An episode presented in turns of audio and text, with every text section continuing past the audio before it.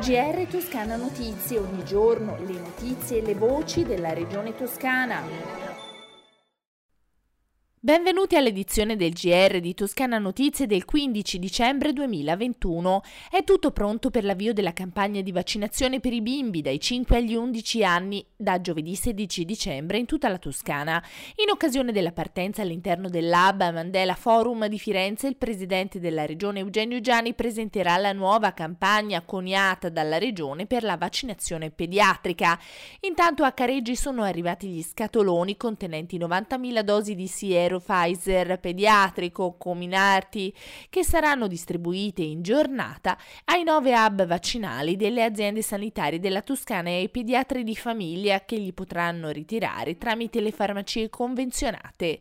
E sono 1036 i nuovi casi da coronavirus registrati nelle ultime 24 ore in Toscana, all'età media di 37 anni, 7 i decessi. Le persone ricoverate nei posti letto dedicati ai pazienti Covid sono complessivamente 371, 12 in più rispetto a ieri, 48 in terapia intensiva, 1 in più rispetto a ieri. Per agevolare l'incontro tra domande e offerte di lavoro in un settore come quello dell'edilizia e delle costruzioni, attualmente caratterizzato da una fase di particolare dinamismo, nasce un protocollo che amplierà la collaborazione tra servizi per l'impiego della Regione e Borsa Lavoro Edile Nazionale, piattaforma nazionale prevista nell'ambito dei contratti collettivi di lavoro per incrociare le richieste di chi cerca e di chi offre lavoro. L'intesa è stata siglata a Palazzo Strozzi Sacrati dal presidente della Regione Eugenio Gianni, dall'assessore al lavoro e alla formazione Alessandra Nardini, la direttrice di arti e i rappresentanti delle parti sociali. Sentiamo il commento del presidente Gianni e dell'assessora Alessandra Nardini. Questo è molto importante anche perché sappiamo che in questo momento c'è una fortissima spinta che deriva da eh, quello che è le misure agevolative che eh, da un punto di vista privato eh, con eh, il super bonus, il 110 e tutta una serie di misure stanno portando a, a accelerare il volano degli investimenti e dall'altro vi è la necessità di creare delle situazioni che ci possano affrontare gli investimenti pubblici, PNRR, eh, la prospettiva dei fondi strutturali europei, eh, il bilancio della Regione che è un bilancio di investimenti, pensate solo al cantiere Toscana 2022 con 103 milioni di euro che noi investiremo in scuole, difesa del suolo, eh, operatività proprio nel, nell'impegno pubblico e conseguentemente questo protocollo che viene ad essere un elemento di armonia anche con le associazioni e gli organismi rappresentativi è qualcosa di molto importante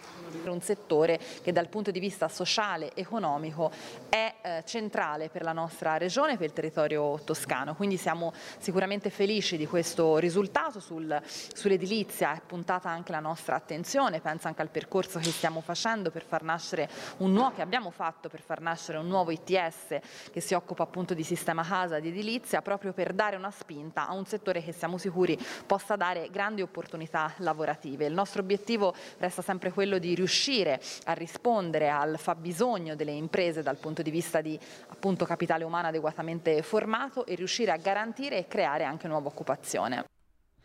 Oltre 57 milioni di euro dal PNRR per le infrastrutture idriche del territorio toscano per un totale di 19 interventi finanziati di cui 11 riceveranno un finanziamento di oltre il 90% e 5 del 100%. Gli altri interventi riceveranno risorse per coprire dal 20 al 75% delle spese.